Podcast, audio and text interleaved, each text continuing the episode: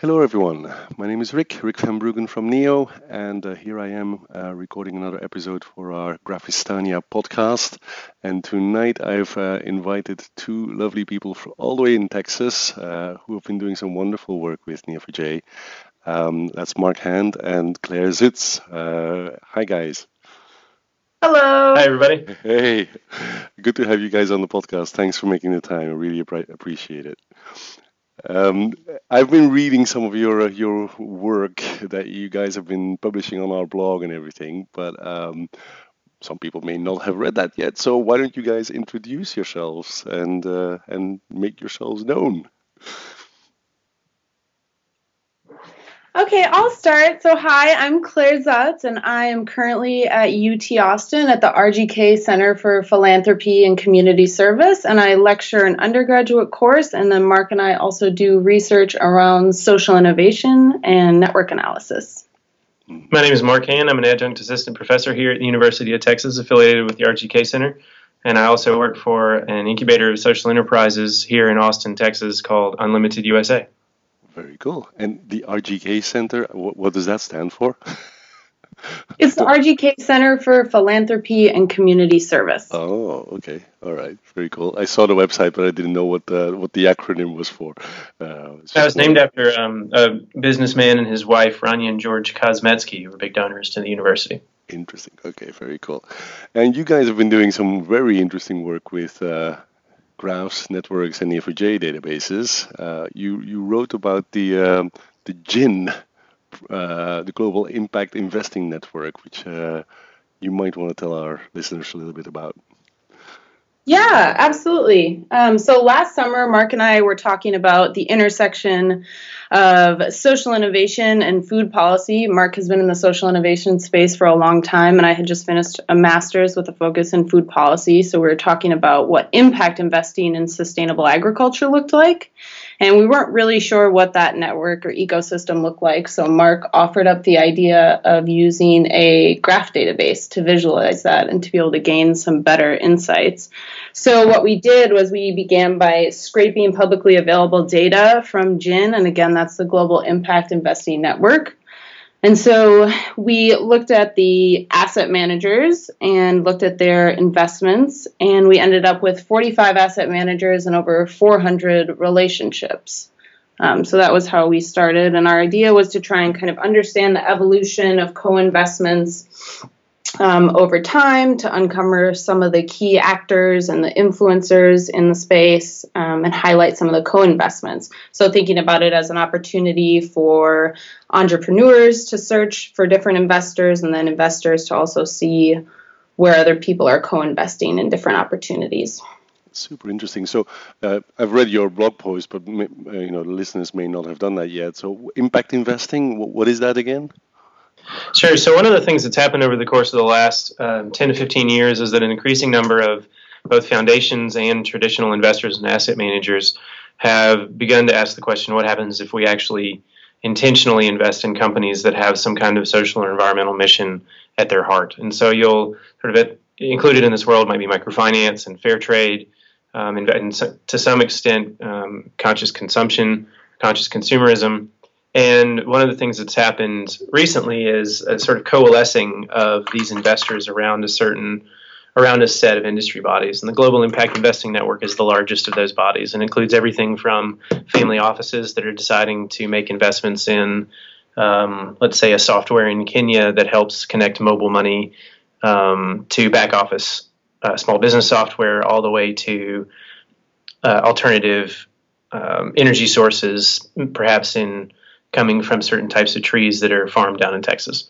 Oh wow! So and this is global, right? This is not just you know uh, North American uh, invest, investors or asset managers. This is, you, you one, of, one, things, one, of, the things that's been interesting is that this really is a global phenomenon. There's a tremendous amount of activity in India. Um, and then in the United States, uh, it's come out of in the United States and Europe. It's sort of evolved from the the international aid world into a sort of industry on its own right and um, and the there's sort of there's still questions about boundaries and definitions, which is part of actually what we were interested in. Is can we actually look at who's in and who's out, or what kind of activity is is happening, and look at it deductively from who's actually making investments and who's actually making transactions, as opposed to trying to induce definitions on the space. And if sort of listeners are interested, the, the database that has perhaps the most amount of information, uh, the most number of investors and entrepreneurs, is it's actually also out of Austin, Texas, and they were our partners in this project. It's called Enable Impact. So if you go to enableimpact.com, that's mm-hmm. um, where listeners can look up and see who some of these entrepreneurs are and who some of these investors are as well. I'll put some of those links uh, on the, the, the blog post with the transcription. So that's uh, that's great that you put that put that out there.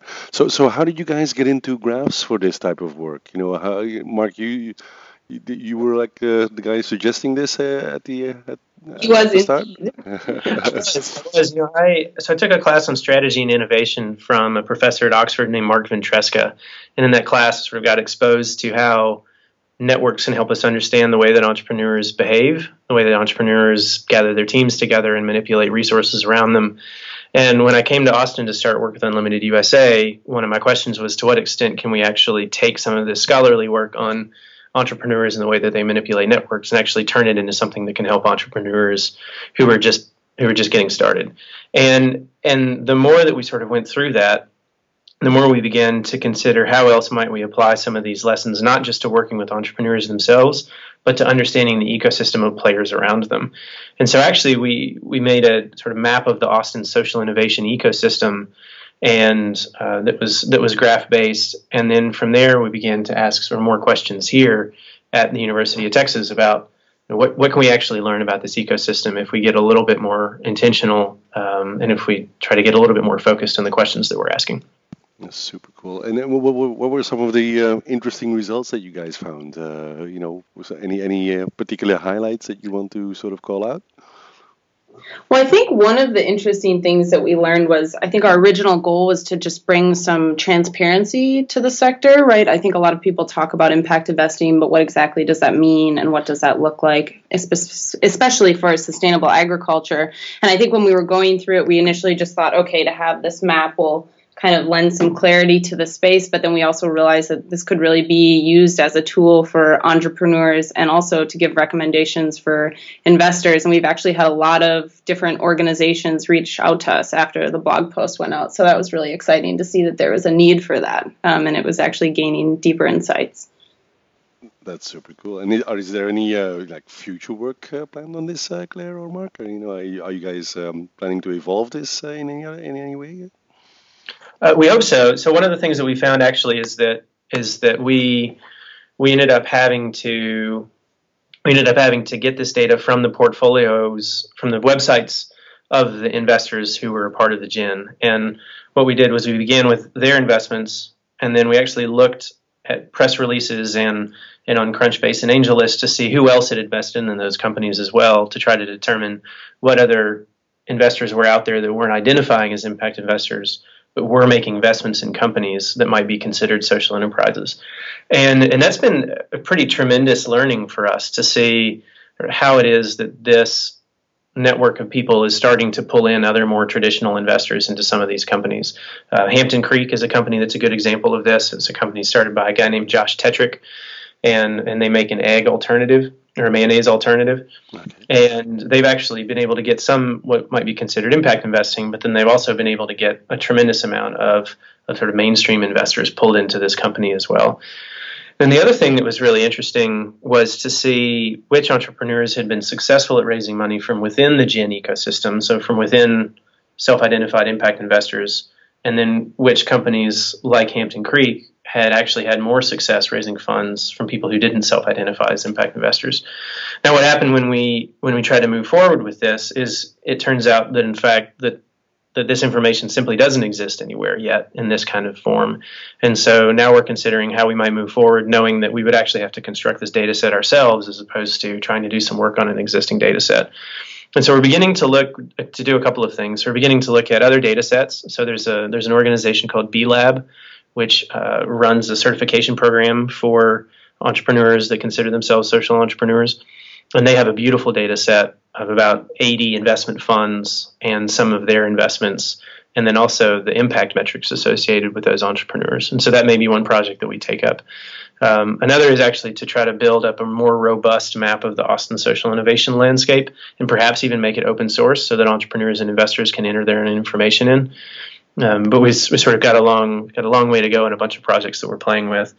We actually we're we're also if we, if listeners are interested, um, we'll be contactable through a website that we'll be putting up in the next couple of weeks. That will be impactanalytics.io. We dedicated specifically to how do we use some of these analytical methods, like those that Neo4j helps facilitate, mm-hmm. to better understand the social impact sphere.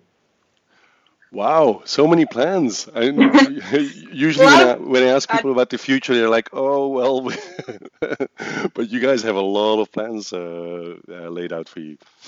It's very cool. We do. And so having spoken them out loud, perhaps somebody will have to hold them to us. that would be very cool. Well, this has been a wonderful conversation. I really uh, enjoyed it, and I, um, you know, I wish you guys uh, lots of success with uh, the, the, the the future work that you're planning. Uh, it's been really cool to see some of that work come out and and you know that you share it with our with our community. We really appreciate that. So um, thank you so much for coming online and talking to me about that. And uh, we'll I'm hoping that we'll meet uh, meet each other someday at the Graph Connect conference or something like that. Wonderful. Thank you so much. Thank you. Have a nice day. Bye.